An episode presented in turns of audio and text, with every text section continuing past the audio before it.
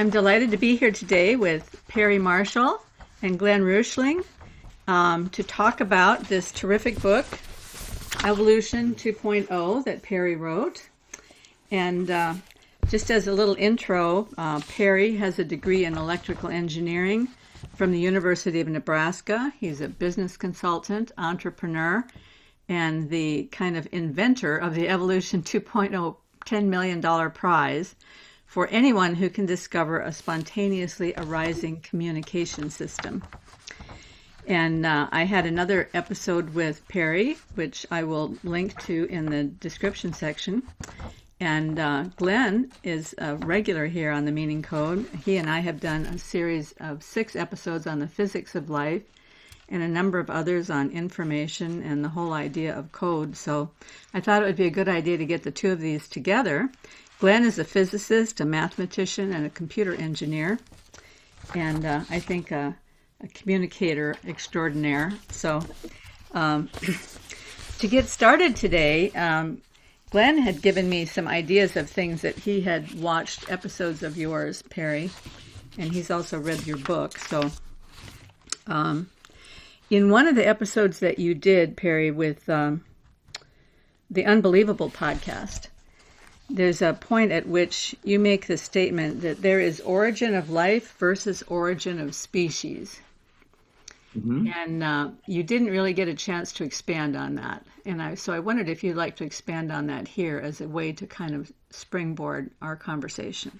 Well, I think uh, most scientists see those as being entirely different questions because the narrative that you're always uh, told is that well you know once darwinian evolution gets started it, it you know it, it'll just go and go and go and everything gets better and better and better.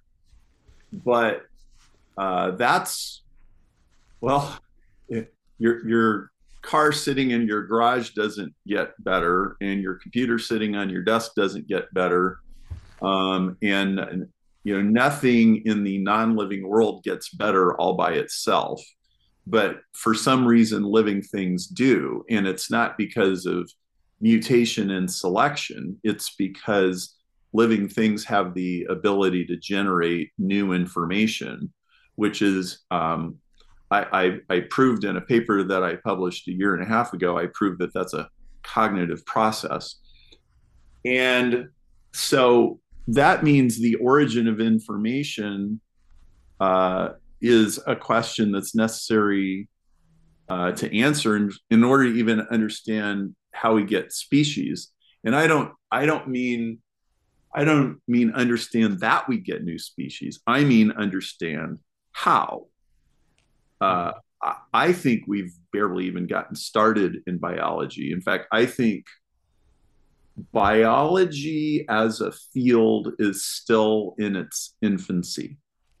And the most fundamental questions are not not only not answered, but they're swept under the rug and we pretend that we know the answers when we really don't. And so I think uh, origin of uh, species, origin of information, cognition, cancer, AI are all one question, which is where does information come from? Mm-hmm.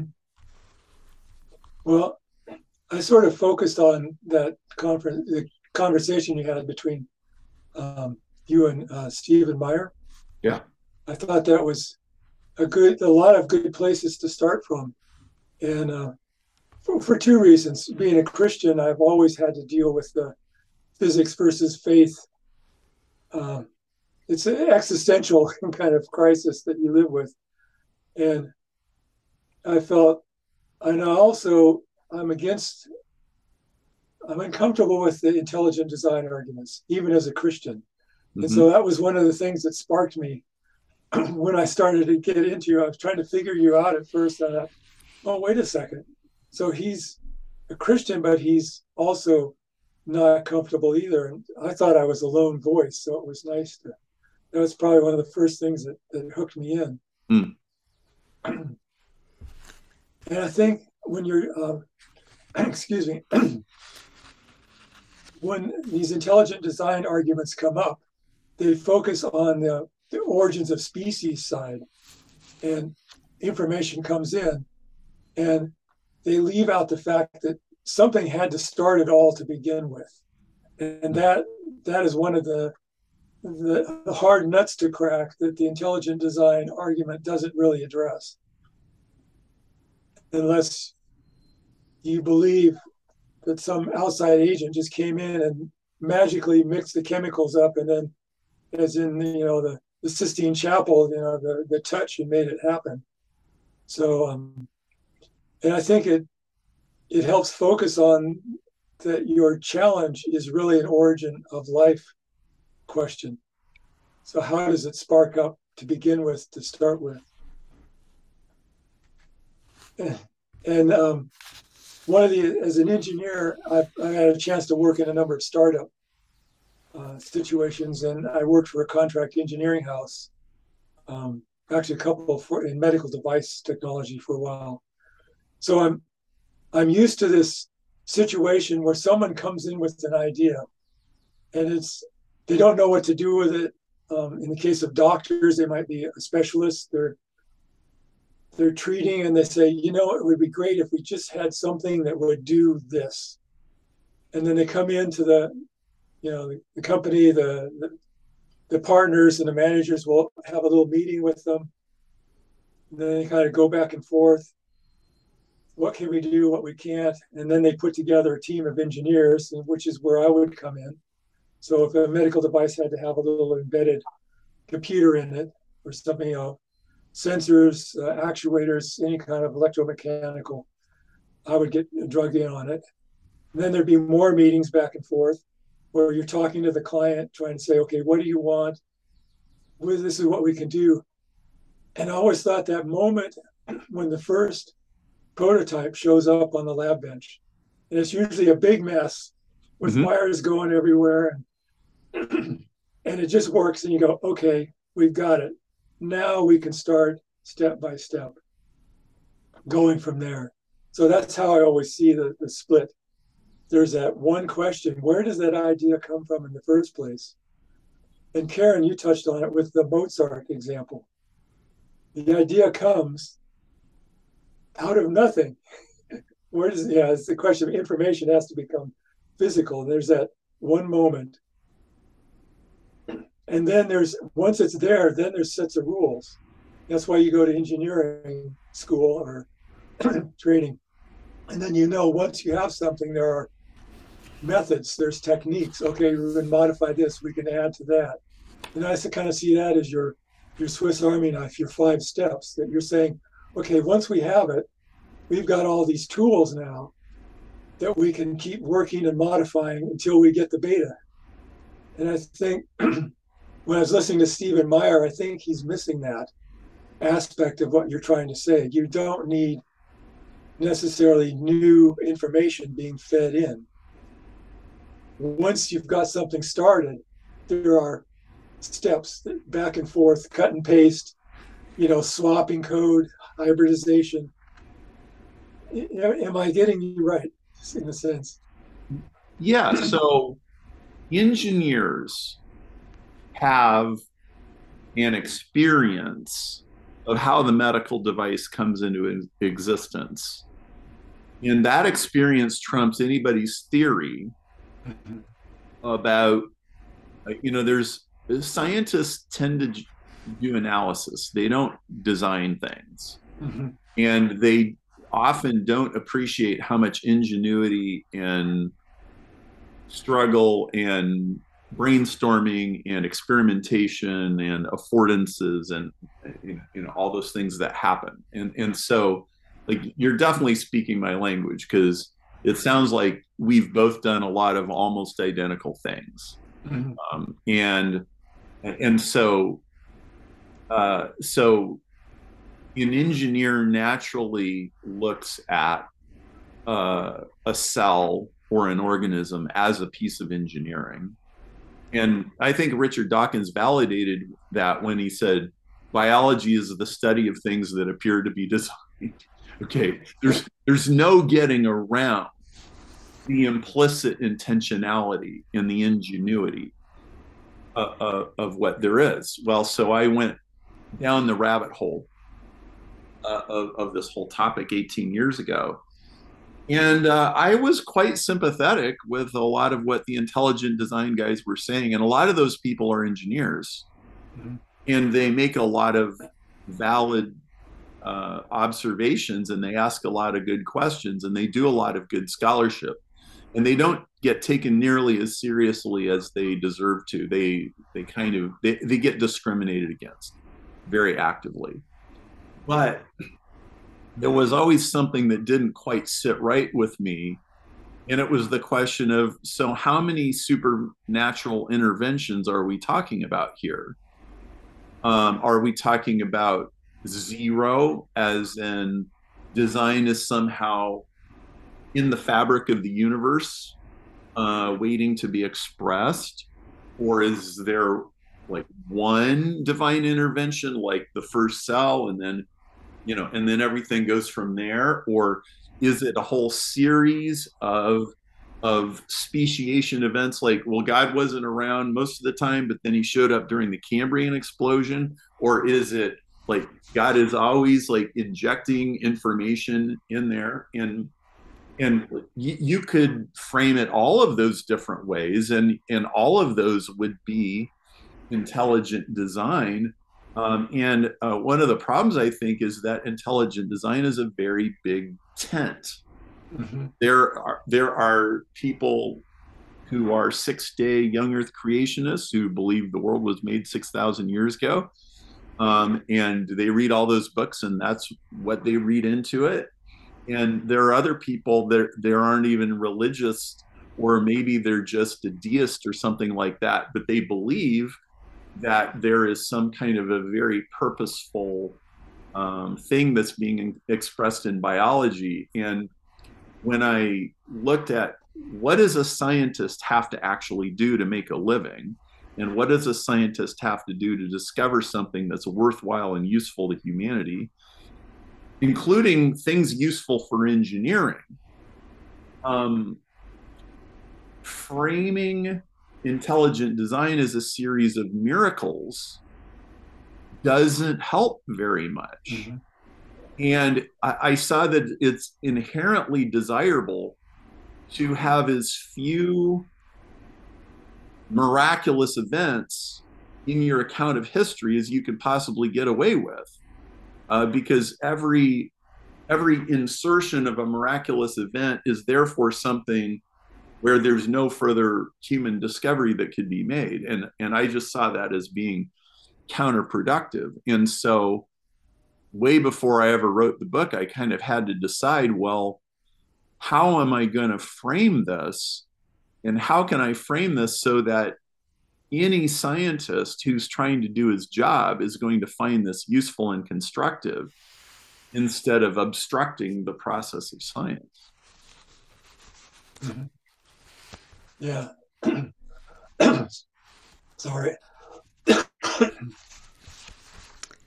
Well, I, well, yeah. I was just I was just going to bring up a couple of quotes from your book, Perry, because I think they fit right here, and then then Glen can respond too. That um, on page 197, you say any theory of evolution is a theory of how information gets created. And then on the next page, you said the origin of information is a fundamental scientific question that deserves an answer. And I think that goes to your point here about if you if you posit too many miraculous events, then science stops because there's no point in pursuing it any further. But the the uh, materialists have done the same thing basically here because they don't they don't want to pursue this question because right. they don't know where it's going to lead, and so that also stops science going down that pathway, right? Yes, um, and in fact, I I came to feel that both sides were obstructing the process uh, process of science vigorously. Yeah. Um, I, I I felt like well, you know, the random mutation selfish gene theory is just uh, one um, indecipherable miracle after another, after another, after another uh, that doesn't even follow the structure of a proper scientific theory. uh, and then the intelligent design, like the, the creationist, because intelligent design means a lot of things. But like the interventionist, creationist version is a different series of miracles. So you have you have a secular miracle versus a theological miracle, neither of which is science. Yep. Mm-hmm. And, and, and once I really understood that, I couldn't unsee it. It, it actually took me a while uh, to grasp what the problem was. Um, I was talking to my brother, you know, who figures very prominently in this whole thing from the very beginning. And once I started getting traction and I was making arguments successfully and defending myself in atheist forums, I'm, I'm telling my brother about this, and he goes, Well, Perry, what do you expect scientists to do? Just throw up their hands and say, God did it. There you have it, Perry. You you answered the question. We're never going to figure this out. Is that what you want him to do? And it got me to realize I'm I've learned how to make a God of the gaps argument very effectively, but what did it really buy me? Yeah. So I'll, I'll keep going if I can get, keep my voice there.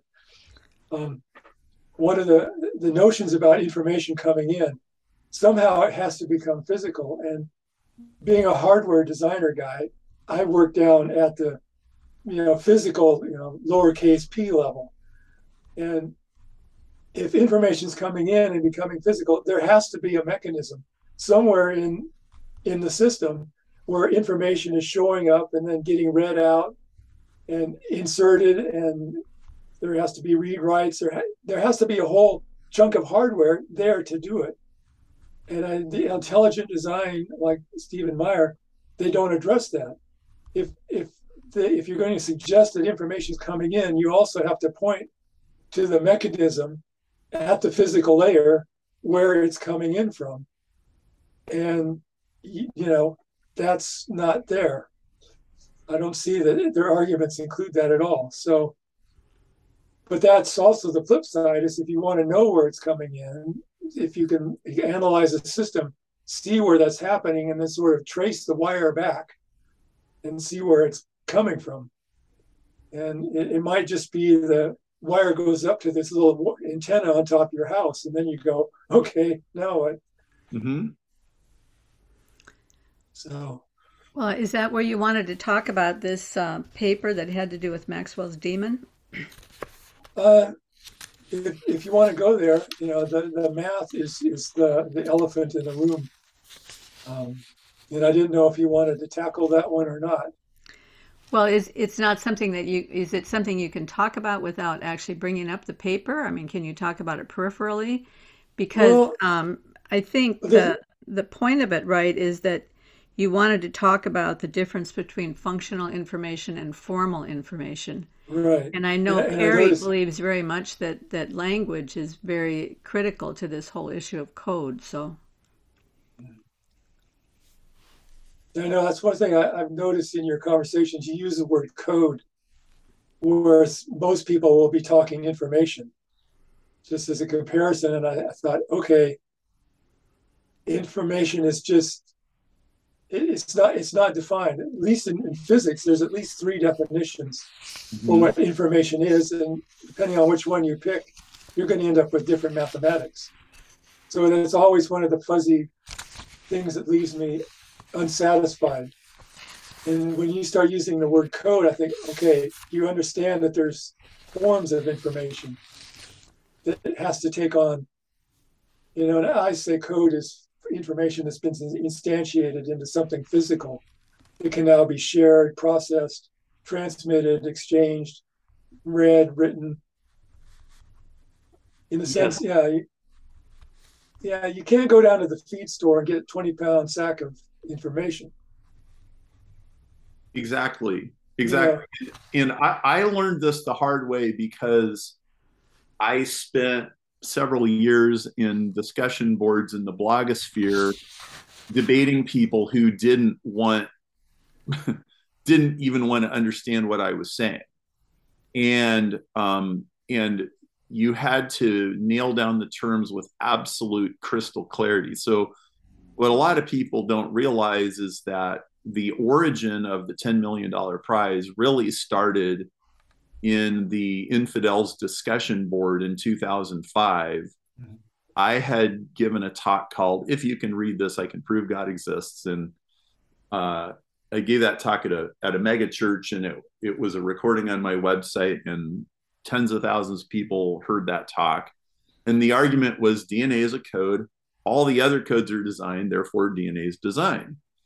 And uh, i got into an argument with somebody about this on email and uh, I was backing him into a corner, and and then he he messages me back and he goes, "Hey, I posted a link to your talk uh, on this discussion board. Uh, you might want to go look at this." And on, on the world's largest atheist discussion board, he said, "Hey, I've been talking to this guy Perry. Here's his talk. Um, be nice to him while you rip him to shreds." And I'm like, "Oh, great." Uh, this is going to be fun. Um, and so it was one of me and like 50 of, of, them. And this went on for seven years. It became the world's the, the longest running, most viewed thread on the entire board. And every time there'd be a new post, it'd go right back up to the top.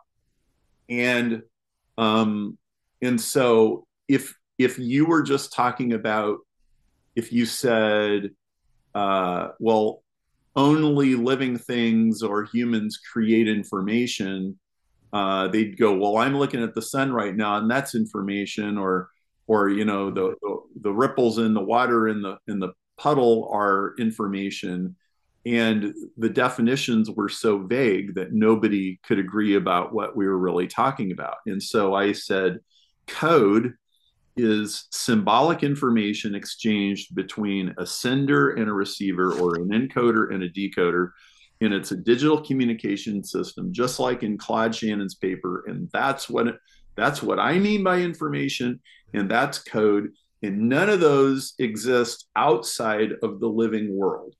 Show me an example. If you disagree show me one. All you need is one show me a, a communication system that didn't come from a human or a living thing. And they never could find one. And I meticulously tweaked the language, the arguments, every single word of that specification has been slaved over. And it is the way it is for very precise reasons. And in fact, what's funny about that whole atheist discussion board is those people scrutinized my definitions more carefully than any scientist I've ever worked with since. Because they were their very identity was on the line as atheists.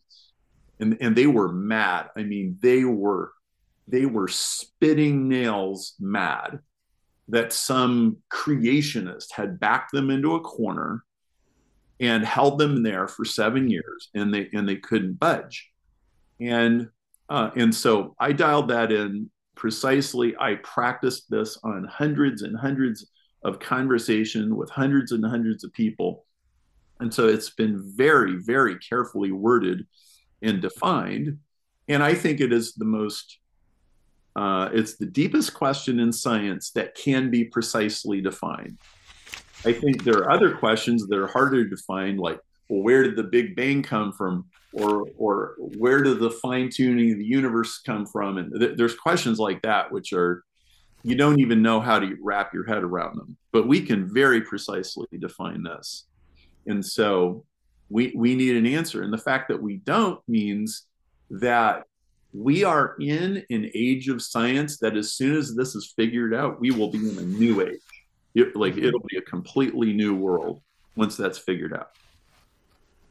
Yeah, so I noticed, you know, my physics background, I, I saw what you did with the challenge. And there's it's pretty subtle. And I'm not sure a lot of people really see the depth there. That's that's a physics question that will get you a Nobel Prize if you can answer it. And I, I suspect the patents that come out of it will be worth billions. Oh yes, yes. Yeah. Uh, I I've had people say ten million dollars isn't near enough for that, and I say no, it's not. It's just a start, and that's why the person that discovers it will be partnered into the company and become a shareholder because this could be worth billions. I mean, this is bigger than the transistor. It's bigger than nuclear power. It's bigger than E equals mc squared. Um, and it, it could be the secret of life. And for that matter, um, it's probably really scary. Mm-hmm. Is, is nuclear power scary? Absolutely. Um, but it's also can do a lot of good things. And so one of the things that I've had to realize is that this is the price of progress is you take risks of discovering new things and you have to face it boldly instead of being afraid of it. Well, I think I can go off on a couple of different directions on this one.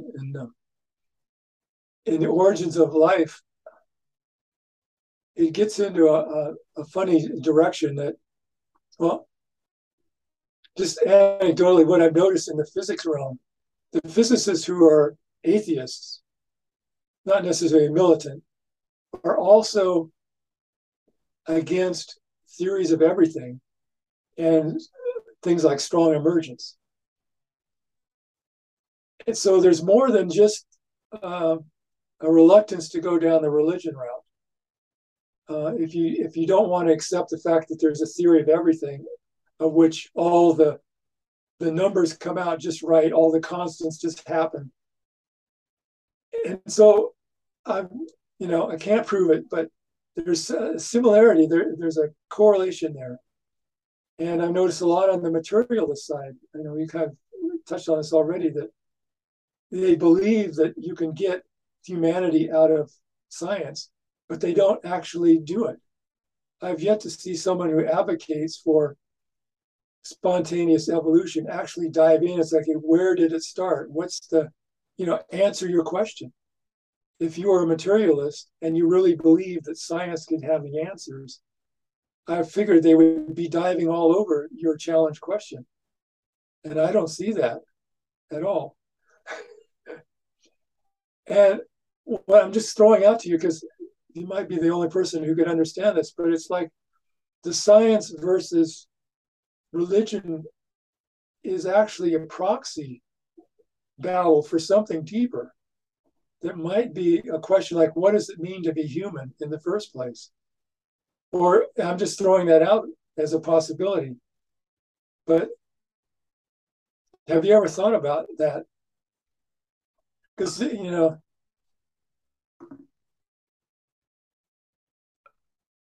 before I answer that, I would like you to elaborate more. It, I, I sense that you're really onto something here, but I want to make sure we really have this out on the table. T- take another run at that. Uh, well, on the math side, I, I noticed in your paper you quote, biological systems are the only ones that uh, exhibit agency. Mm-hmm. And across the board, everyone seems to agree with that. But the paper, short paper I'm pointing to, it says no. Phys- agency is already in physics. Maxwell's demon has agency. And the senders and receivers in Shannon's theory are entities with agency. And most importantly, the observers, you know, Alice and Bob in quantum mechanics, are entities with agency. It's already there, but no one wants to touch it in, in the realm of physics. It's, and I think that's, you know, I'm not asking you to accept it, but I'm just throwing it out there. That seems to be the forbidden zone no one wants to cross over into and say, okay, what is agency? If you grant the Maxwell's demon agency, then you're going to have to explain it using the laws of physics and, uh, and mathematics alone. And that gets into the question everyone rejects, I think, almost across the board, that mathematics is sufficient to address origins of life questions like intelligence, consciousness. And so if you the language of physics is mathematics. So if mathematics is not capable of expressing those ideas, then it seems like law of unintended consequences, you've just shut the door on physics and chemistry as ever being a source of a solution. In fact, even adding rules to discoveries to physics, which will all be mathematical, will, will not be useful. And so now I, I think if you reject math in such a categorical fashion, you are back to either an outside intelligent agent, which is not physical, poking the laws of physics at moments, or something like panpsychism, where you just fold it in as like a, a secret sauce, or you know. And I think that's what people don't want to go. They don't want to buy the math, and I think they're afraid of it. That somehow, if you buy the math, you're going to lose your humanity. And uh, my suggestion is no. Um, math is Alice in Wonderland. If you cross over that border, you'll end up in a place which is more bizarre than anything you can imagine. Possibilities you, than you can dream of. Well, I think we're pretty close in the way we see things if if i'm hearing you right so let's talk about maxwell's demons so just just for the sake of people that might not be familiar uh, let, let me explain how i was taught maxwell's demon and, and i'm going to ask you to maybe flesh it out a little more so mm-hmm. uh, maxwell's demon is uh, james clerk maxwell in the 1800s he said uh, okay so uh, you know, hot things tend to get cold and heat tends to spread out. Um, but what if uh, on my refrigerator I had a tiny little door and I had a tiny little guy who opens the door, and every time a hot molecule inside the refrigerator comes comes nearby, he's going to open it and let it out. And every time a cold molecule from outside comes by, he's going to let it in. And just by opening that little door, the refrigerator will stay cold and the outside will stay hot. Um, and uh, and then somebody figured out, well, that's nice, but you still can't cheat because it takes a certain amount of energy to detect what those molecules are doing before they hit the refrigerator door. And and so and the the detection of the information still consumes energy. So there's still no free lunch so you you still mm-hmm. can't violate the laws of thermodynamics even if you have a magical little guy um, and so now people talk about maxwell's demon all the time in physics and thermodynamics because it helps you conceptualize um, knowledge of the states of matter and it reinforces that there's no getting around the laws of of, of thermodynamics. Now, what I would like you to clarify is that um, that mostly when I hear people talking about Maxwell Demon, they're talking about a theoretical construct, but you seem to be going a step farther in saying that people acknowledge that that's this actually does physically exist, but but I'm not sure if that's what you want to say or not. Uh, yeah, it's more on, on the measurement by the photon. They've they've dealt with that. That's not an issue. Yeah. So, yeah, um, it turns out that whatever mechanism that you come up with to to decipher what's coming and going, there are physics workarounds that kind of cancel those arguments. The Maxwell's demon has been recast in a form called Szilard's engine. Have you seen that one? I couldn't define it for you. I've of, heard of it. Yeah, instead of a box of with a barrier and, and Avogadro's number of particles, it's a cylinder and a piston and one particle. Hmm. So it's it's in the, you know, the the vein of assume a spherical cow that physicists always do. You reduce it down to the simplest problem you can. So you have one molecule in a box with a piston. And so that reduces the whole problem down and you you find that you can you know make equivalence of, of this with uh, wells and, and potential wells and stuff. There's a lot of games you can play that all the excuses you come up with to explain why Maxwell's demon should have problems, you can find workarounds. And so it was still sitting there. And Landauer, uh, uh Rolf Landauer came along. I'm sure you've heard of his name. Um, yeah. The erasure principle. And he recast Maxwell's demon in, in terms of computation. And essentially said every time the process cycles, the Szilard's engine cycles, you know, they, they let the piston expand and then you move the piston back. There's a point when you have to reset the system and erase memory. And when you erase a, a bit of memory, um, that changes the entropy of the universe. And that's where you're um, where it's going out.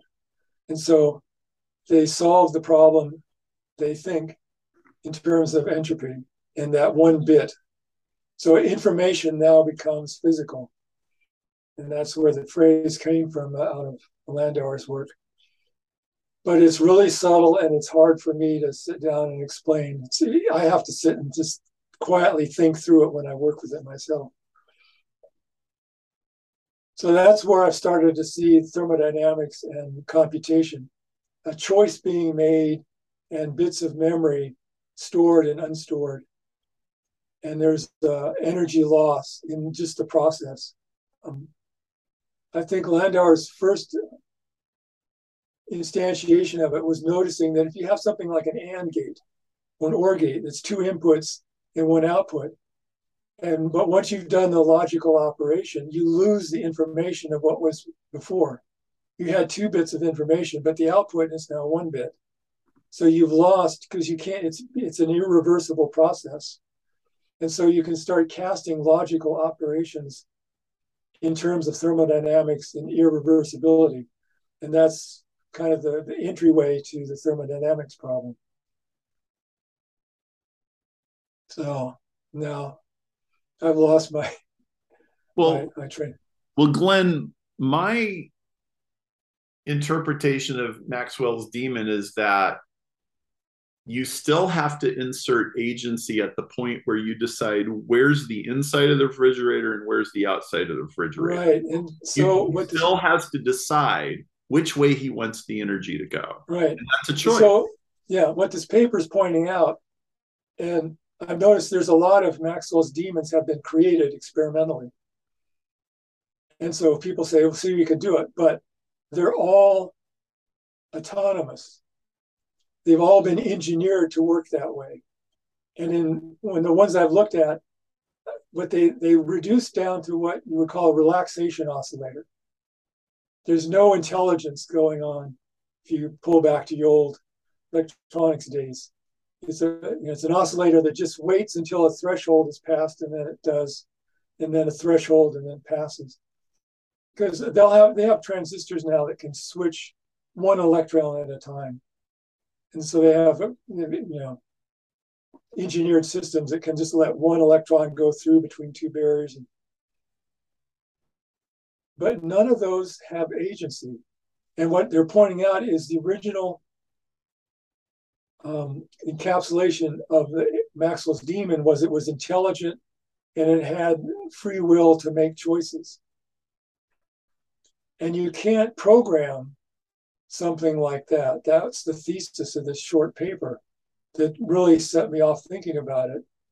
So something like that has to learn and grow on its own. Mm-hmm.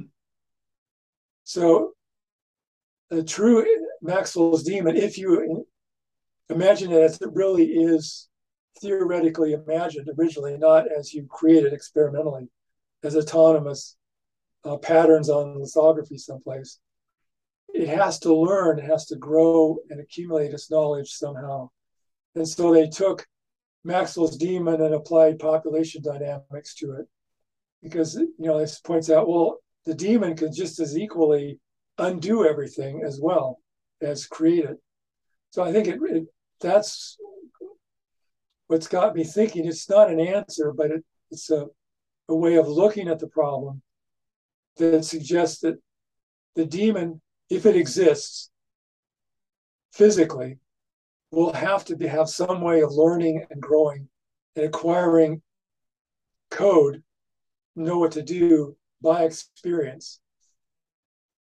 And if you think about that, no one in physics wants to talk about, well, at least I haven't seen anyone try it, to explain how the demon would acquire its knowledge.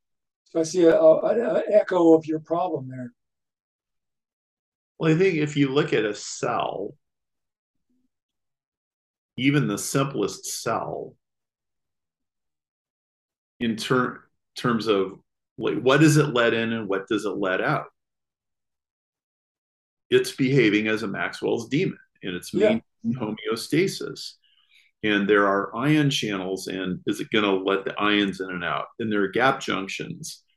And if you, ex- uh, one way that I like to think about it is um, uh, one of my friends, John Torday, uh, has written a lot of papers, and he's talking talk about. Uh, I, th- I, think he calls it a micelle, M I C E L L E, as a just lipids in a spherical a spherical ball of lipids, and um, and he, he thinks he thinks the first cell was um, uh, I don't want to butcher his theory. Um, so maybe people should look look it up and, and, and read it from the source. But um, the, you have an inside and an outside, and for it to maintain homeostasis, it has to decide what to let in and what to let out. So let's just extend it one further. What if the creation of a genetic code is the way that it chooses to keep a record of what's happened before, and that the genetic code is a second step after a unit of agency already exists. Well, I don't know if that's right or wrong, but it's more consistent mm-hmm. with my observations and understandings of how agency works and how information works than it is a, a, lucky RNA strand and it started replicating and then somehow or another it turned into a mm-hmm. cell. I found that story to have way too missing steps for me to find plausible. And it, and it never even explains where the code came from in the first place. It just assumes that if, if you had physical RNA strands, information or in genetic code would just eventually emerge. Uh, yeah, that's that can't happen. There has to be a set of a bootstrapping mechanism of some sort. You know, again, as a hardware guy, you you present me with a problem, and I say, okay, there's got to be steps. There's got to be a sequence of pieces of hardware that make it work. And if you go into there with that attitude, then you you can't just say, well, that can't happen you have to go, okay, there has to be something there. So what can it be? And you know, maybe the Sherlock Holmes thing. You know, once you've eliminated all the the, the possible, the only thing left is the impossible, or something. You know, mm-hmm. so okay, you just take a leap of faith. So I don't know if it'll work, but I want to try. So I think physics is where the concept of agency needs to start. And whatever agency is has to begin there. And there is no theory or comprehensive notion within physics itself what agency is. And if you don't have it there then you're not going to get it in chemistry or anywhere else up the line either. So i think the analogy i've used is agency is like in yeast when you're baking bread you got to put it in right at the beginning with your ingredients before you do anything else. You can't put it in halfway through the, the bread making process. Well, so Glen, when you're talking about agency, you're basically just talking about choice, right? Yes. And, and I, I, understand you may be a little bit reluctant to use that word when you're talking yeah. about something pre life because we had one very famous episode on here, Perry, where Glen was speaking with another guy about physics, and that guy was radically non agentic in mm-hmm. anything outside of life. Yeah. And he just ripped Glen up one side and down the other because of this idea that there could be such a thing as choice.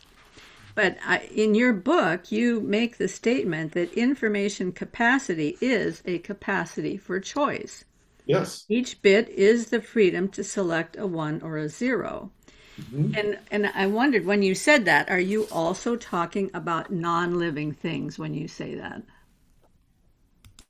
Well, when when you have information the in the form of code, like we were talking about earlier, um, that information is a record of choices that have been made in the past.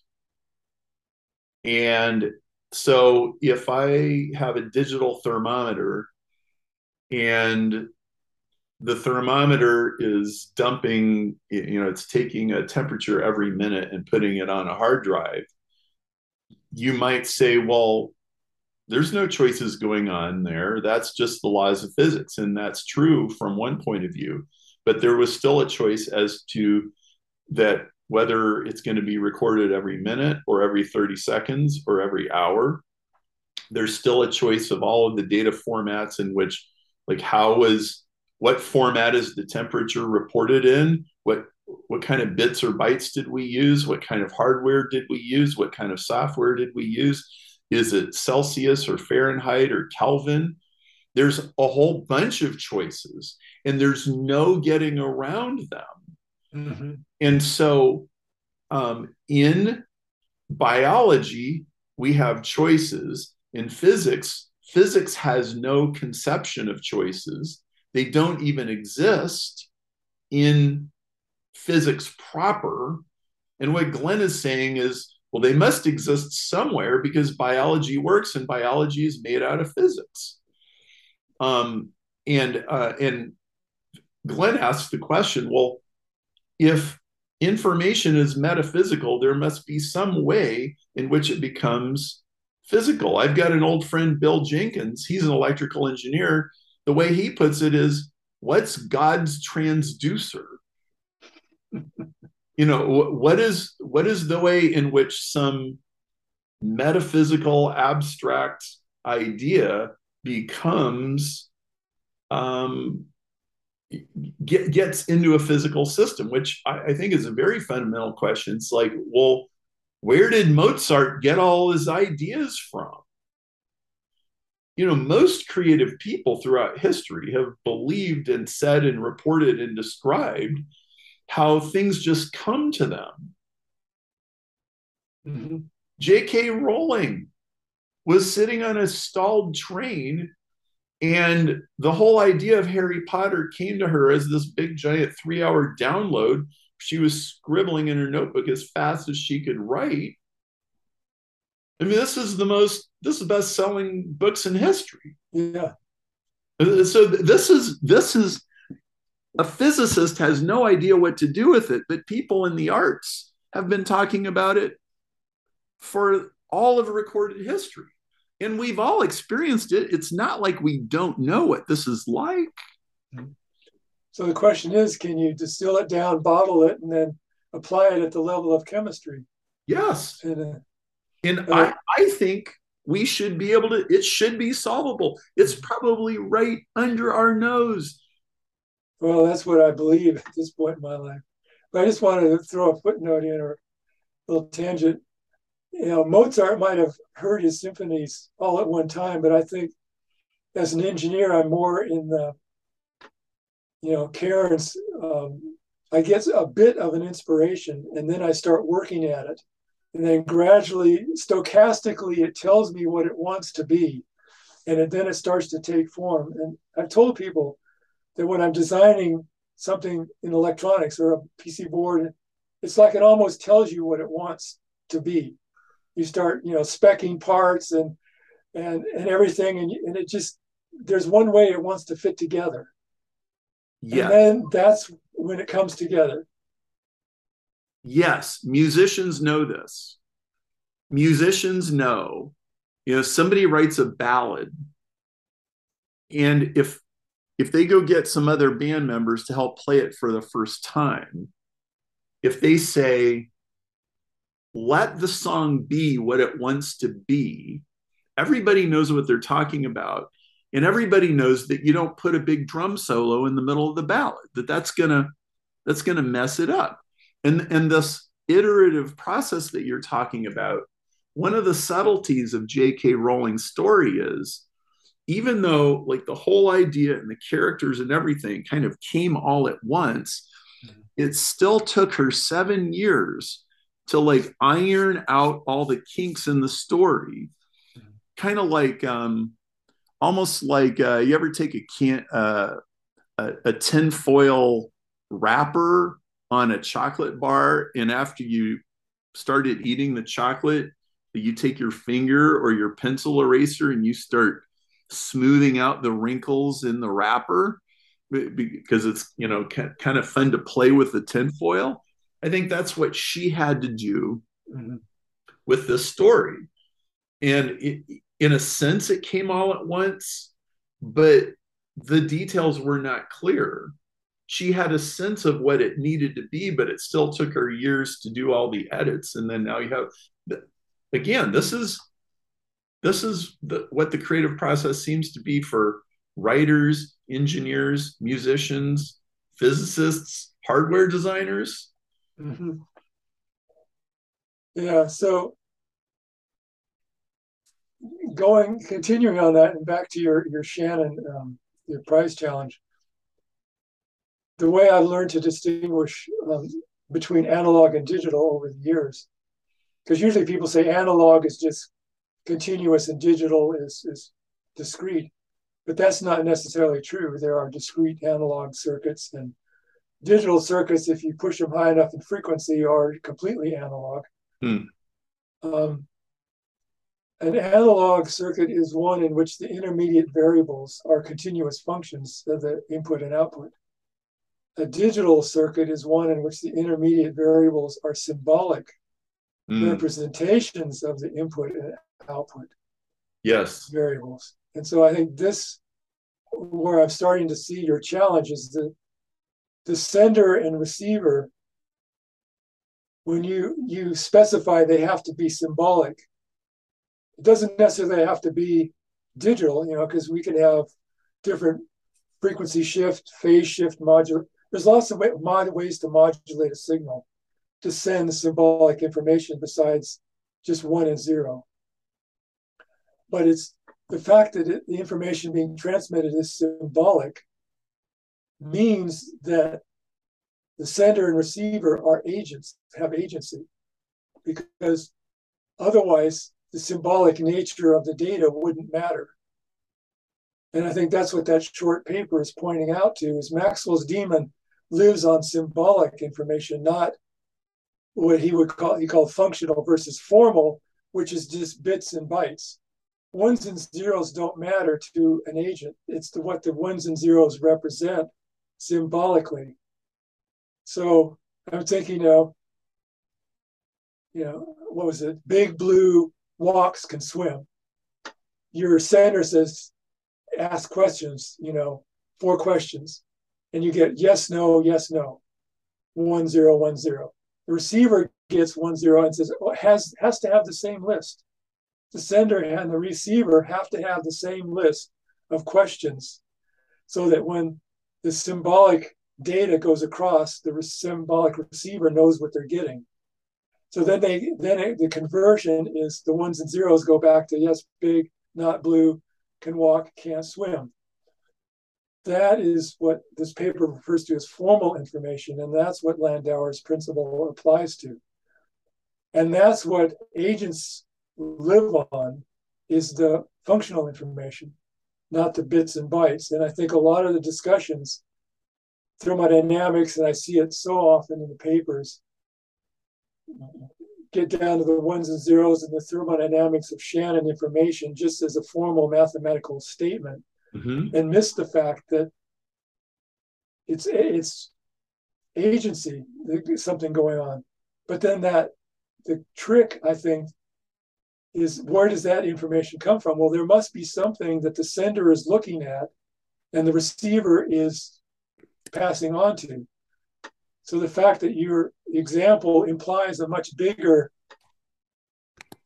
uh, flow backwards, outward from that one point. So I think it's a much bigger um, holistic question than, than you just might see in the, the question. The fact that the sender is sending symbolic information means the sender has agency, which means it's doing something in reaction to its outside environment. And its outside environment might be other agents or just might be physics of falling rocks and landslides or something.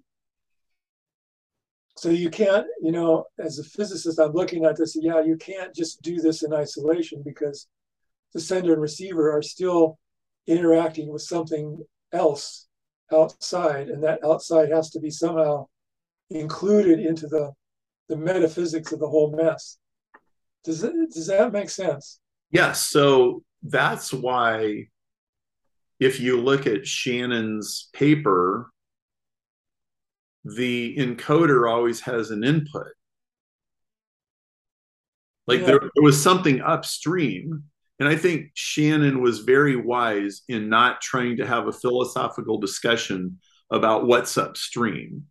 Uh, he he limited it to just what could be mathematically analyzed. Now, when when I was in the infidels forum, one of the things that I realized was I think I'm going to be in trouble if somebody tries to give me an analog system and tells me that it was encoded and decoded, but they haven't thought of that yet. Mm-hmm. And I was like, they're going to think of it sooner or later. And and I, I don't know what I'm going to do when they bring that up. But before they managed to bring it up, I realized well, the reason that what I'm looking for needs to be digital and not analog is because the genetic code is digital, not analog. Mm-hmm. And so I'm going to stipulate this is digital. So I'm only dealing with the digital side of Shannon's theory instead of the analog side. And then you know because we're trying to solve life we're not trying to solve like some other kind of a problem and and so um yeah there there are very deep philosophical problems in this and they manifest themselves in a bunch of different but equivalent ways mm-hmm. okay so so shannon's theory quantifies information but it is unable to deal with meaning at all. Exactly. Yeah. Okay. Well, that has an equivalent in mathematics, which is that in, uh, Turing in computation, which is that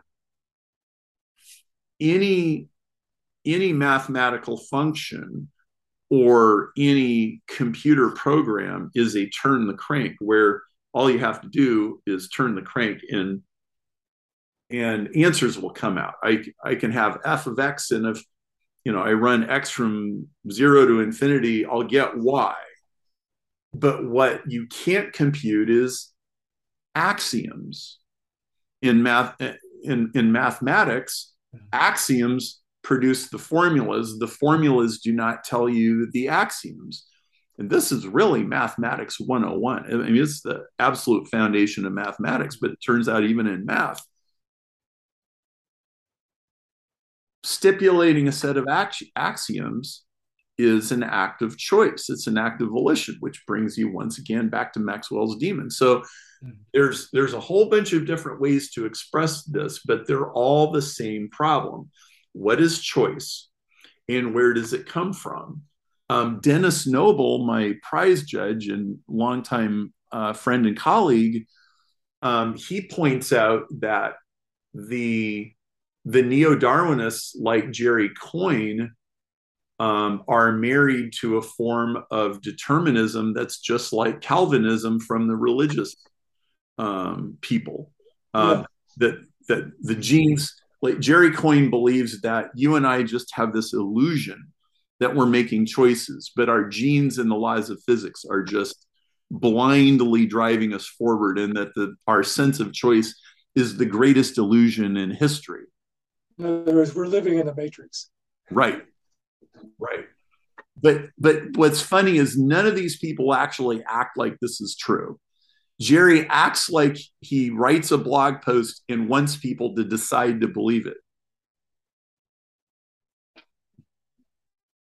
Or that, yeah, that's that's the challenge. You you in physics, there's a concept they call free choice, and it, it's in quantum mechanics. You know, it's a classic. Like, the observer has free choice to pick what experiment they're going to do or observation to do, and that's one of the undecided questions when you have that double slit or whatever experiment you want to do, or uh, Wheeler's um, delayed choice experiment. That's the, that's the classic one.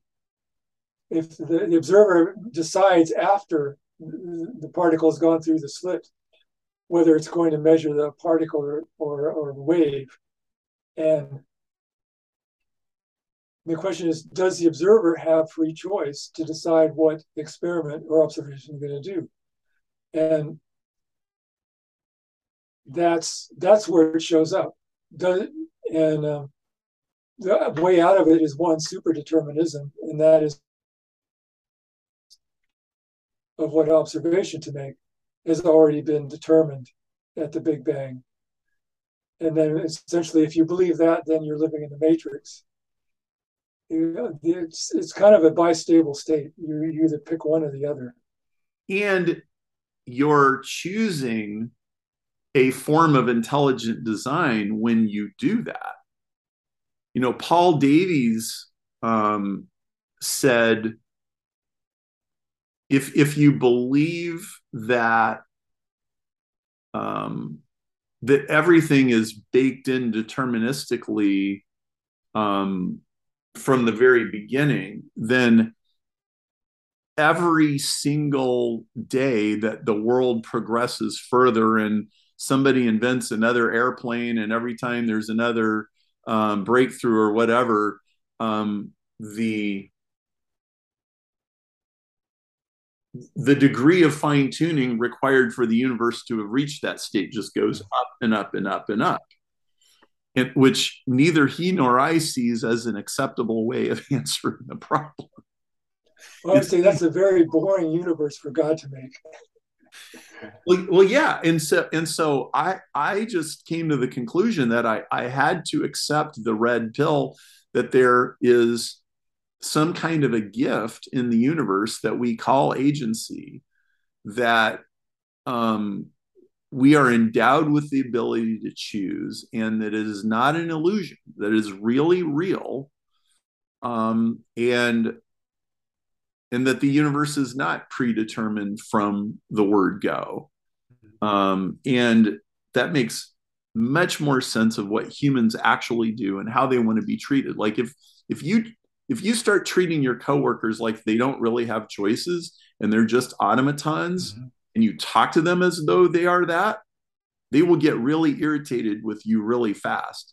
Well, you know, I guess I guess you really couldn't have done any differently because well you came from a dysfunctional family like if you said something like that that's an insult most of us consider it an insult but not in academia my wife teaches if I, if I could throw something in here real quick um, what you just said perry is a question that michael levin addressed the other day. Well i think it actually was in his conversation with john Vervaeke on my channel and i was re-listening to it. Um, he was saying that while if the laws of physics imply that there is no choice that that everything is determined by by the past moment you know into this moment then that gets rid of um, any sort of prosecution in any criminal activity right? Yes.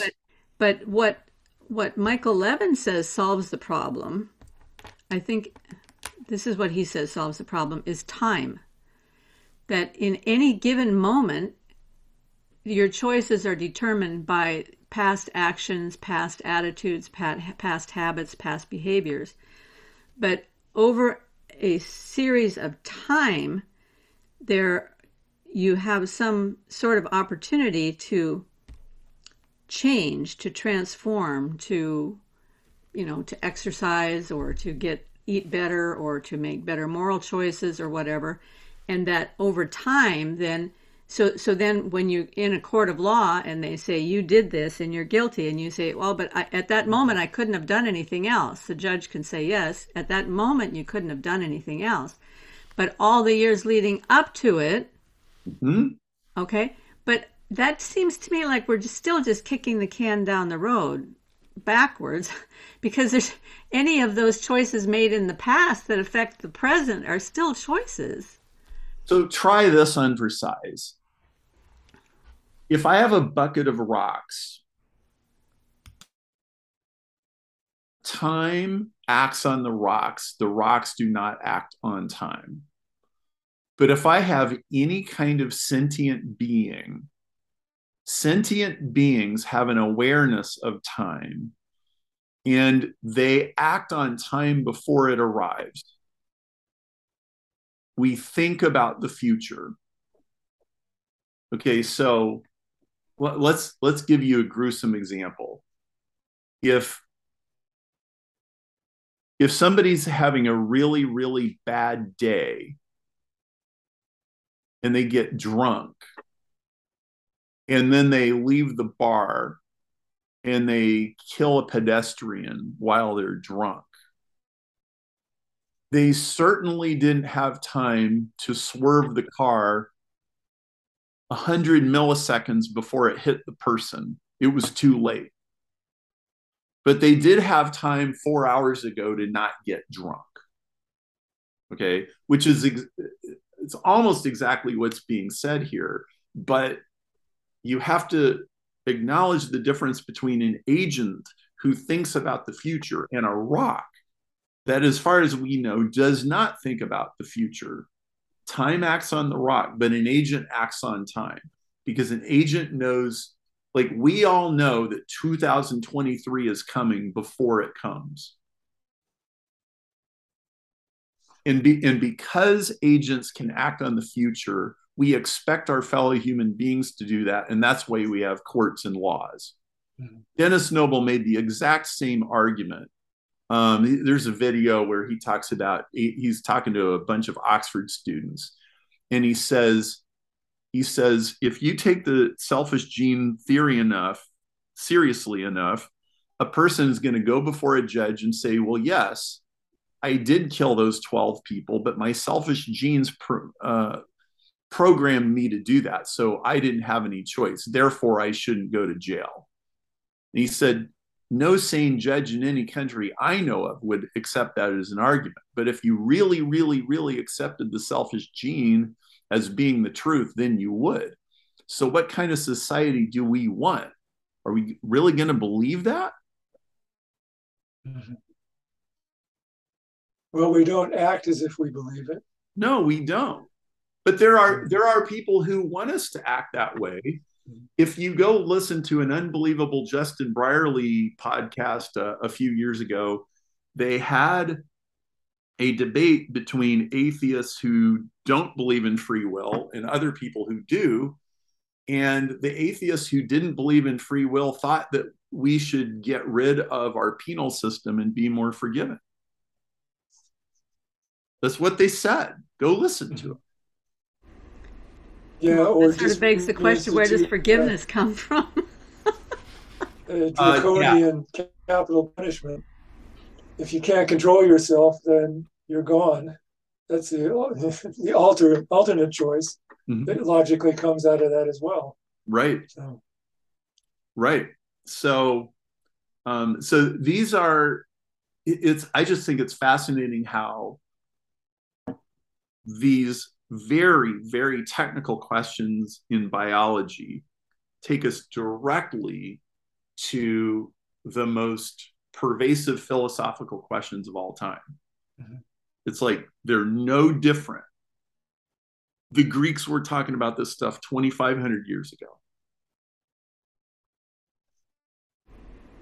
So, can I pull it back to, to choice?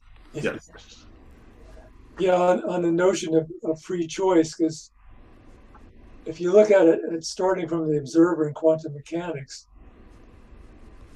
what free choice, in one sense, one way to define it is that the choice is not uniquely determined by the past history of the universe. Another way to say it is that a choice is a, a point when there is multiple pathways into the future now, mm-hmm. which are all still consistent with the past history of the universe. There's there's there's a fork in the road. Now, if you look at quantum mechanics in terms of like particle decay, we can there'll be we can't predict how a particle might decay. We can predict probabilities, but we can't say which which choice into the future it's going to take.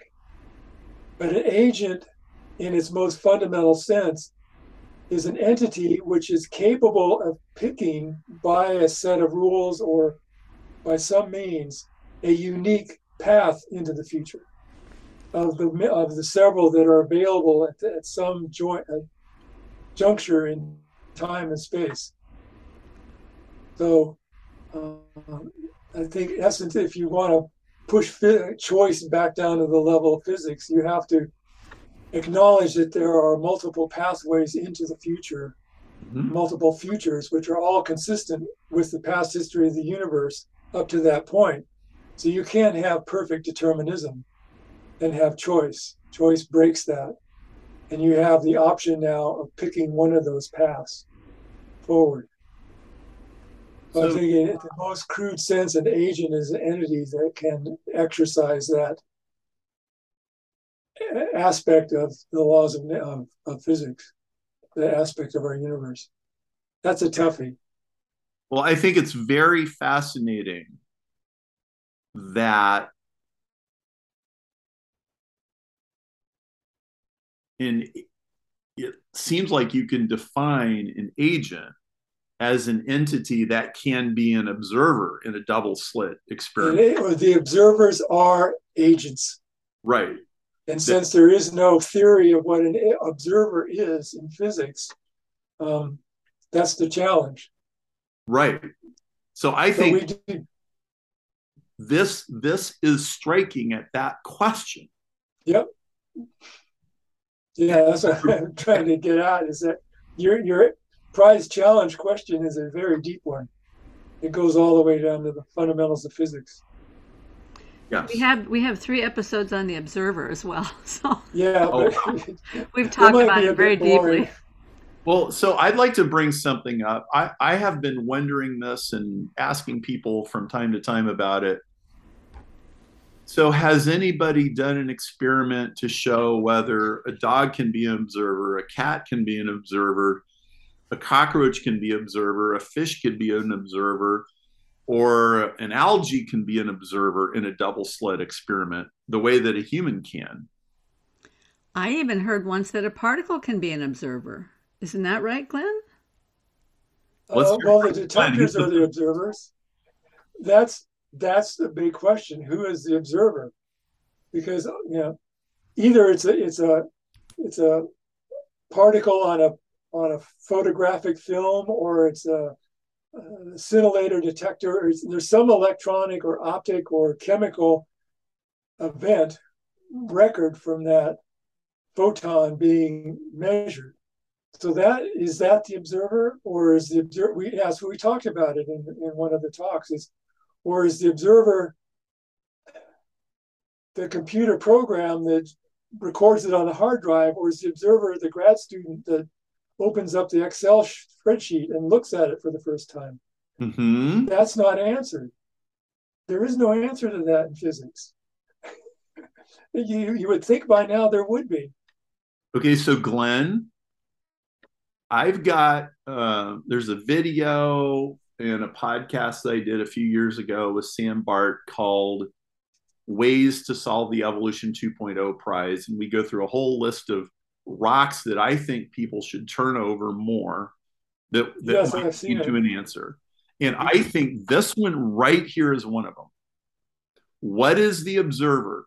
Can we come up with an experiment where the dog is the observer, where a mouse is the observer, where a paramecium is an observer, where a goldfish is an observer? how far down can we go? My hypothesis is that anything at a cell level and above can be an observer, and that there is something fundamentally different in biology, and that we could use that experiment to prove that cells are conscious. Now, that's just my hypothesis. I don't know.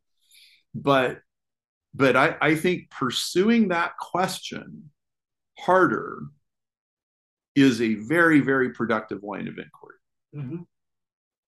Well, yeah, you just one of the problems I think is so much of the origins of life terminology, vocabulary comes from biology, comes from us, philosophy, theology. But if these questions are going to become physics questions, they have to be reframed and given definitions which have a mathematical form that you can crunch. And that, I think that's where that's the wall that everybody hits. Because so my one of my suggestions, I'm trying, I'm not an apostle on this, but replace the word consciousness with the word agency. And then say, consciousness is how we experience this phenomena of agency. And so it, it can take us out of the, the theoretical development pathway. That seems so would, fine to me. Okay. That's one of the things I've noticed is that reluctance to recast definitions into formal mathematical statements. And then it's kind of like, well, that's not what I mean by consciousness, or that's not what I mean by, and then you hit a wall. And I'm thinking, well, yeah, it's fine. But what I've noticed is people aren't content to just let you go off and do that. They almost have to fight you on it. And I think the thing that sparked me was Stuart Kauffman's paper. Mm. Yeah, where he's arguing that set theory can't be useful. And I'm thinking, well, my God, set theory is like the core of just about all of abstract mathematics. So that seemed to be a bit incredulous statement for him to make. But um, hang on, uh, I want you to elaborate. I want to make sure I'm tracking with you. Can you explain that more? Um, he was talking about set theory not being able to address questions. I think in of that you would come up with in origins of life issues that mm-hmm. set theory is not adequate to deal with the problem. Right but as someone who's been trained mathematically, it's like, no, well, set theory is everywhere. Uh, so you can't even do physics without set theory. So I thought, okay, he, he but, he's. I've talked to him about this. I know that's why one of the things I, I listened to your podcast and then I, I was looking at his paper too. Well, I, I don't think there's anything wrong with set theory, but what, what he says in his paper is there is no mechanical process for making a list of all of the things that you could do with an engine block. Okay, so he said, What could you do with an engine block? Uh, you could make an engine out of it, but you could also use it as a paperweight. You could also use it to crack open a coconut. Uh, and that's what an affordance is. Like a, a living thing will take an engine block and figure out an infinite number of crazy, interesting things that you could do with mm-hmm. it. What he says about set theory is there is no ordered mechanical process for making the list of all of the things that you could do with the engine block. And um, and that is equivalent to uh, I think to Gödel's incompleteness theorem, mm-hmm. where um, where it is it is not there there are statements that are true about a system that the system does not have the ability to make right and so it's really it's really just an equivalent of the incompleteness problem or or turing's halting problem there are things that you cannot know mathematically therefore it requires choice so all stu is saying is is i have to choose a set there's not a mechanical process for the set choosing itself. Therefore, agency is real. That's what I understand Stu to be saying. Is there something I'm missing in that? I'm not sure. Um, for some reason, it, it rubbed me the wrong way, and I'm not sure where I can put my finger on exactly what um, I would object to. But uh, because I'm working, you know, comp- theory of computation and game theory, it's all based on set theory. So if he's not making a general statement that set theory is inadequate for studying consciousness,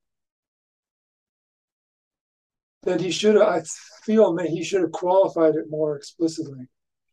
That certain aspects, you know, I, you know, I agree you can't enumerate all of the things that exist in Plato's realm of the forms. Mm-hmm. Uh, but I don't see that as an argument against a machine that might enumerate possibilities. Uh, oh, oh well, well, I see. I don't think he's saying that you can't have a machine that enumerates possibilities, but really, he's saying the exact same thing that I'm saying in my paper, which is that biology cannot be reduced to mathematics. Now, I I didn't say it very explicitly, or I didn't belabor the point, but yeah. but but but if you define science as reducing the universe to mathematical laws then science by that definition will never figure out biology or consciousness or agency or what it means to be human which goes back to something that you were talking about at the very beginning. Like i don't think this can be reduced to mathematics and that is like that is like a a Copernican shift in science mm-hmm. for that to be accepted. Okay, yeah, I, I, think where it doesn't work with me as is being trained as a physicist, I use mathematics all the time, and so if you say you can't bring it down to mathematics, it's kind of like, well, you can't you know, my, my tool set out in the garage can't design a, you know, a car.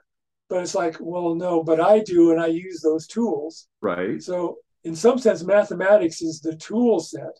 Right. And physics is like, you know, the mechanic. And I feel like, okay, when you're saying it's not reducible down to mathematics, are you saying that it's not reducible down to a tool set? But that's the tools that I use to do the work. Um, well, we'll try this on for size. You can't even reduce math. Oh, sorry. You can't even reduce mathematics to mathematics. No, at some point you take it as as as a given. Yeah, there's a certain level where you just have to make an assumption. Okay, this is what we have to work with. Right. we work up from there. Right. And uh, if you try and go, you know, axioms, where do axioms come from? Well, experience. Uh, they seem to work. Uh, that's what heuristic arguments are good for. That heuristic arguments are not logical arguments, but they are there are ways that we take specifics and turn into general statements. Right. You know, I, I think that you, people sometimes use the word induction. I think for that term, mm-hmm. but we, we make good guesses and then we try and we formulate a rule based on experience. And then that becomes an axiom. But that axiom is always subject to revision down the road as we experiment and try it out. Well so when when we do heuristics what we're really doing is we're stringing a bunch of non sequiturs together that make adequate sense based on our experience. And we usually get an outcome that is good enough. And it's not perfect and it's not formalized and it's not.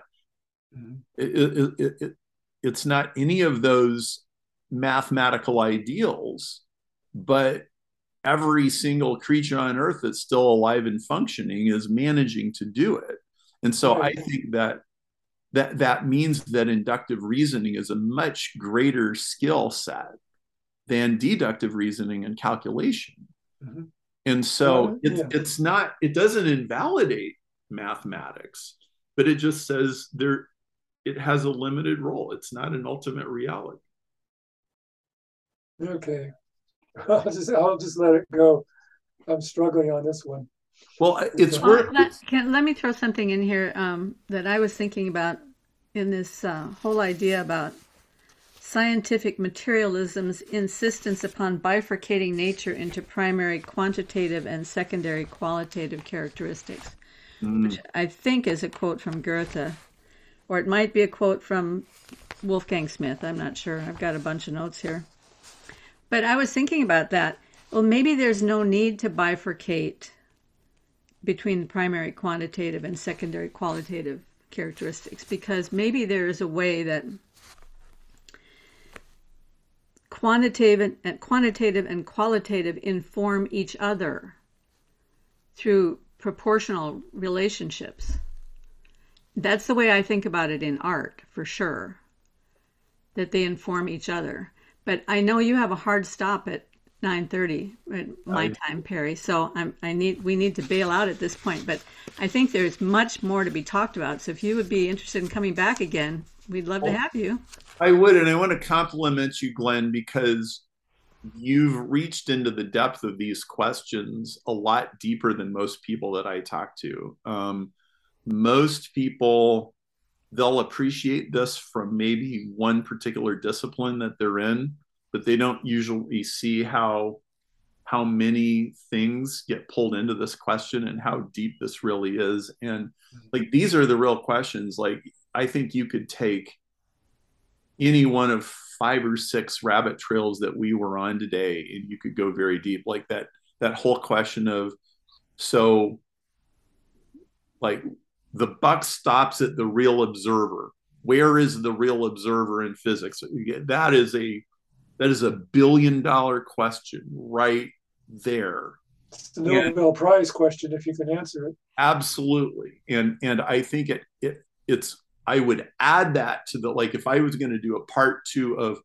ways to solve the evolution prize i would go right there in fact i, I think i did refer to it but i didn't go very far into Mhm. it but th- these are great questions and and I, I want to applaud you because as both a physicist and a product designer and somebody who's you know designing devices that have inputs and outputs and programs and you know medical equipment and all of that um, you have an appreciation for this stuff that not a lot of people have so this has been a great conversation Yes, it's been actually amazing for me. So, and a lot of the stuff I'm talking about, I've really never talked to anybody else before except for Karen. All So it's right been a wonderful conversation. I'm just an innocent observer. So. but you're an observer and we know that Observer, yes. and you're an agent Thank you both so much, and uh, I hope we can continue the conversation. let's do that You All both right. have a great day. Okay, Okay. take care. Appreciate it Bye bye. bye